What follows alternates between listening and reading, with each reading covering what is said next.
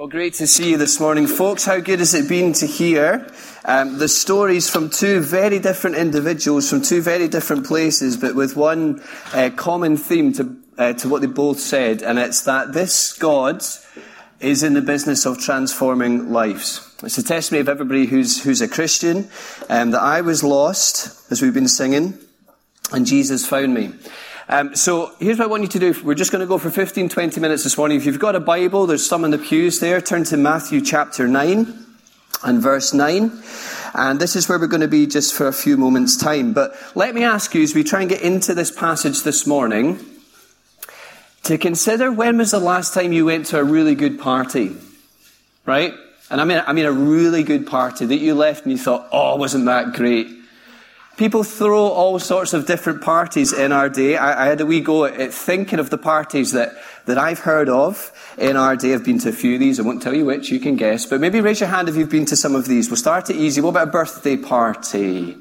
Yeah, a few of us been to a birthday party. What about an anniversary party? A few of us been to an anniversary party. Right, let me just up the temperature slightly. Who's been to a royal wedding party? Nobody's been to a royal wedding party. Too embarrassed to admit it. How about this one then? What about a bake-off party? Been, Thane's been to a bake-off party. What about an X Factor party? These were all the rage a few years ago. Some of us. What about a murder mystery party? Yeah, an 80s themed party. What about a Hogmanay party? And let's take it right back to the 90s. What about a roller disco party? Do you remember those things? They were great when I was growing up. But let me tell you the one that I'm on the hunt for at the minute with two little girls. Uh, the one that my wife and I have our ears to the ground for at the minute are chicken pox parties. Can't wait for a chicken pox party. So if you know any children who have the sudden urge to itch, do you give me a call, okay? Chicken pox party. I didn't even know that was a thing until last year, I tell you. But here's what I want to do just for a few minutes as we close this service today. I want to tell you about a man in the Bible that we read about who threw a party. He threw a party. Now, what kind of party was it? Well, come with me to these verses and we'll meet this guy and we'll see what kind of party he threw. This guy is called Matthew. And Matthew lives in and around this little place in the north of Israel called Capernaum. And I'll tell you just a little bit about Matthew. He's, for starters, he's not a very popular guy. Okay, I think that's probably, actually, it's an understatement really. The truth is that he's hated by the locals. Matthew's the kind of guy that gets spat at every time he walks down the street. Matthew's the kind of guy who gets heckled every time he goes to the shops. Matthew's the kind of guy that as soon as he enters a bar, the tumbleweed begins to roll. This is Matthew. And I'll tell you why he's hated. It's because of what he does for a living. He's a tax collector. You see, in this day, the occupying force in Israel are the Romans. And what the Romans did to fund their empire is that they collected taxes from the locals. And what they did to collect those taxes, and if you think about this, this is really clever, is that they hired local citizens to do their dirty work for them. So when we read about a tax collector in the Bible, we're reading about a Jew who has sold out, as it were, to the Romans. And what he does for a living is he takes taxes from his own people and he gives them to the people who are considered the enemy, gives them to the Romans. And he takes a little slice of the pie for his trouble. So you can imagine if the two defining features of your life are firstly that you've sold your soul to the dark side, and then secondly that you're stinking rich because of those that thing, then you can imagine that you are the face on every single person's dartboard at home. Okay, this is, this is Matthew. But one day, Matthew meets Jesus, and everything changes for him. Here is what we read. This is Matthew chapter 9, verse 9. It reads this, And Jesus went on from there. He saw a man named Matthew sitting at the tax collector's booth. Okay, so here we are. It's just an everyday, it's just another day for Matthew. He's going about his everyday business. What's he doing? Do you see it? What's he doing? He's just sitting there. He's just sitting there. But this is more than just an eyewitness detail. Remember, this is Matthew himself that's telling us about him, how he met Jesus. This is more than an eyewitness detail. This is telling us where Matthew's at in life. Right? He's not standing to attention for Jesus. He's not standing on his tiptoes looking for Jesus. He's just sitting there, not all that interested in Jesus. What's he interested in? You can imagine. What's he interested in? In his money. Right? He's planning how he's going to spend it. He's counting it up, thinking about that extension he's going to put on the house. He's thinking about that cruise he's going to go on round the med because I just need a bit of time off. Matthew's not thinking about Jesus. But you know what? Jesus is thinking about Matthew. And what happens as Matthew is sitting there, and you can picture it in your minds, get into this. He, he, he's sitting there and he looks up, and there's this man staring right at him, right? And he thinks to himself, that's this Jesus character I've heard all about. And Jesus doesn't say, hey Matthew, do you fancy grabbing a coffee, going through Christianity Explored? He doesn't, he says two words to Matthew, get this, not get out, not be better, not clean up. He says, verse 9, follow me. Follow me. Isn't that interesting? Because what this tells us is that Jesus Christ is no surface level savior. He's not in the business of uh, simply seeing people behave better. And this is what we've heard from both Pete and Garrett today that Jesus Christ, God in the flesh, is in the business of holistically transforming lives from the inside out, of taking hearts of stone and by His grace, through the work of the Spirit, giving us a heart of flesh that beats for Him. And here He is in pursuit of Matthew's life. And even more amazing than that, in response to what Jesus says, Matthew doesn't think about it. Matthew doesn't wait up in his head. Matthew gets up and he follows. Just like that. Is that not amazing? He just gets up and he follows. This man Jesus speaks and people respond to him. And let's not kid ourselves. This is a massive call for Matthew here. Massive call. Think about it.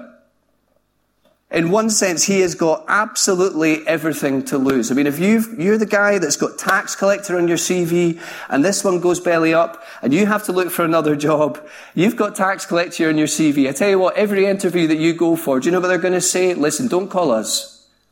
We'll call you. Because do you know what? Business you used to be in, not a chance. Matthew's given it all up to follow Jesus. That's in one sense, but in a much greater sense.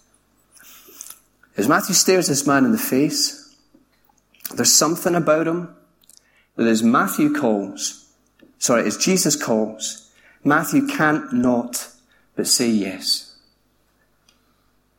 It's as if Jesus has reached into his heart, into the darkness of his heart, and he's flipped on the lights and says, let there be light. And for Matthew, his life in this moment, in an instant, is flipped upside down. And that's the story of every single Christian. That we were not looking for Jesus. But boy, are we glad that he came looking for us. That he cared enough, that he loved me enough to come and seek me out. And as people told us about him, that's how we heard. This is how we heard. People told us about him, and as we met him, as we read about him in the pages of the Bible, as he stepped off the pages, and he called us to follow him, we could not but say yes. That's who this guy is. And maybe you're here today, and Jesus, as you hear him speak from the pages of Scripture, is looking at you in the eye today, and he's saying to you, turn around, come to me. Follow me. And so Matthew thinks to himself, see if Jesus is interested in a failure like me, if he's interested in what we sang earlier, in a wretch like me, and you know what? I've got to introduce him to my mates. I've got to introduce him to my friends. And who are his mates? Who's in his phone book? Who's on his Facebook? Tax collectors and sinners. I mean, these are the, the worst of the worst in society. These, outcasts, the notorious, the moral messes, the spiritual and religious failures. This is the most motley of crews. This is who Matthew hangs out with. But what Matthew says to himself is, if Jesus is interested in me, do you know what? I've got to tell my friends. Because he'll be interested in them too. And what he does, if you've been watching Michael McIntyre, this is where I got this idea from, right? He gets his phone. And what does he do? He does a send it all. And he says, Hey guys, do you know what? Come to mind for dinner tonight. Come to mind for dinner tonight and meet a man who has transformed my life. In verse 10, here's what goes on. Verse 10, while Jesus was having dinner at Matthew's house, many tax collectors and sinners came and ate with him and his disciples. So what's amazing is that they came to the party, his friends, but what's even more amazing is that Jesus and his disciples came to the party. So there is Jesus, and there he is, right there with the shunned of society. There he is, listening to them. There he is, chatting with them, eating with them, interested in them, getting up close into their lives, and saying, I'm here. I'm here. And you know what? He is breaking all sorts of religious and social etiquette here. Right? He's not just eating with the wrong hand. What he's doing here is crossing all sorts of religious and social um, borders that have been put up by people in this society. Because in this day, to eat with somebody is more than to associate with them. It's almost to approve of them. To say that you're interested in them. And that's why the Pharisees, the religious leaders of this day, they can't quite get their heads around this. And they just see how they don't go for Jesus, they go for his disciples. And they say, why does your teacher eat with these people? And verse 11, look what they say. Why does your teacher eat with these tax collectors and sinners? Well, why does he? I mean, on the one hand, this is so weird, isn't it not? God in the flesh, and here he is at this party with these people. This is so weird. But once you understand who Jesus is, then this is classic Christ. Right? Here he is, involved in people's lives, calling people to leave their life of sin and to repent and come to him and have life.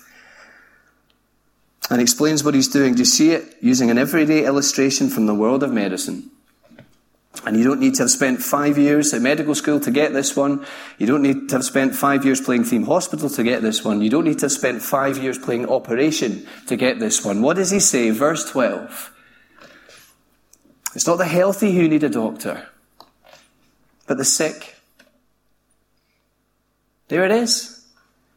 Jesus is saying the sick need a doctor. And they'll die if they don't get a doctor. They'll die if they don't get medical treatment. He's not talking about physical sickness. I'm sure these people, they're wealthy, they're healthy. He's talking about spiritual sickness. And the thing is, we're all sin sick. Our sin, our, our rebellion, this is what the guys both said against God, our Creator, the one who made us gloriously in His image. Our sin, our, our, rebellion against Him, that we want to go our way, not His way. That sin, it deserves His judgment. And it means left to ourselves, we are all running a hell-bound race. And we need forgiveness. And we need to be made right with the God who made us. And God so loved us that He sent His Son Jesus, who came not just, just to prescribe the cure, but who came to be the cure for sin sick sinners like you and like me. And this great physician would trade places with us as he gives his life on the cross, taking the punishment that our sins deserve on himself and giving us forgiveness in life as he reaches in to the recesses of our hearts and says, do you know what? You're mine. You're mine. You see, Jesus isn't saying that it's only the really bad people of the world who are, who are sick and the rest are healthy. This is him outing the Pharisees, these religious teachers who are in the background here. And every single heart like theirs ever since that refuses to accept the diagnosis that we are sick and it's terminal. And the result of their hardness of heart, they turn down that gracious offer from Jesus to intervene and to save them. Let me ask you, is that you today? Thinking that it's what's going on in the outside that matters before God rather than what's going on in the inside that God is interested in. That's these religious leaders to a T. And Jesus says lovingly to them, Chaps, if that's what you think makes you right before God, listen, let me tell you lovingly, you're kidding yourself. And he says, quoting from Hosea chapter 6, that passage, if you want to check out in your own time, is, is where God is rebuking a generation of his people for having immaculate sacrifices, right? Immaculate, but having rotten hearts on the inside. And Jesus is saying to this generation and here that you're just like that. And God, you know what? He desires not your sacrifice. He desires mercy. Desires mercy. Because if you truly had a, had a heart for God, you'd be doing exactly what I'm doing. You'd be running towards these people who do not know God. You'd be running towards these people who are far from Him. You'd be caring for them. You'd be pleading with them. And you'd be calling them to turn around and to run to the God who offers life, forgiveness, and peace. And I think this massively challenges us as a church. It massively challenged me this week as I thought about it to ask myself whether I share Jesus' heart for people you know, and, and whether I'm even got that on my radar to pursue people, meeting them not where I'm at, meeting them where they're at, with the aim of introducing them to Jesus. It's a big challenge, isn't it? But this is the kind of Saviour that we have. And praise God that that is the case. Because people throw all sorts of parties, don't they? Through all kinds of parties. Well, let me ask you the question I asked you at the start. What kind of party is this? What kind of party is this? Is it an 80s themed party? Probably not given the date, but what's going on here? well, what's Matthew throwing? What title would you give it? Do you know what I'd give it? This is a come and meet Jesus party. It's kind of what's going on this morning, isn't it? These two are, are saying to us, listen, let me, come and meet a man. Come and let me tell you about a man who's transformed my life. And the thing about this party is that Matthew's still inviting people to it. Because so enthralled was Matthew with Jesus. Do you know what Jesus called him when he wasn't looking for him? He said, Come and be one of my 12 disciples. Incredible privilege. But Matthew took the time to write a whole book about Jesus. Who he is, what he did, the people that he met, and why there's simply nobody like him. And why did he write that? He wrote it because he wanted people in the generations to come to pick up Matthew's gospel and to come to know Jesus for themselves. And let me ask you, if you're here today, have you ever done that? Was it not fascinating that Garrett said in his story that he researched the facts for himself? Let me ask you, do you need to go and research the facts? Do you know where you'll find the facts? You'll find the facts here. Matthew's taken the time to write to us so we can know about Jesus. The best place to start is to read about him for yourself. Another great place to come, mentioned it earlier, to come to Costa tonight, just around the corner, six o'clock. We'll be thinking about more encounters with people that Jesus had. And our prayer for everybody that comes into this church. And our prayer for our world is that people would come to meet him for themselves and they would share in the song that's right at the heart of every single Christian testimony as we sing about Jesus. And it's this. We sang it earlier. Amazing grace. How sweet the sound that saved a wretch like me. I once was lost, but now I'm found, was blind, but now I see. This is the Jesus who we meet in the Gospels. Let me ask you, do you know him as your Saviour and King this morning? I'm going to pray and then we're going to stand and sing our closing song. But just as we pray, why don't we take just 30 seconds or so and let's just be quiet as we respond to everything that's uh, gone on this morning and then I'll close in prayer.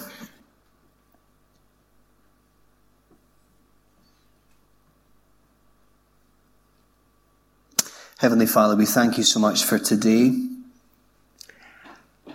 and this service that has helped us re-grasp that truth and to celebrate it. That you are the God who is in the business of transforming lives. And so, Father, I pray that you would help us this week as we continue to think on these things, to glory in the person of your Son, Jesus Christ. And it's in his wonderful name that we pray. Amen.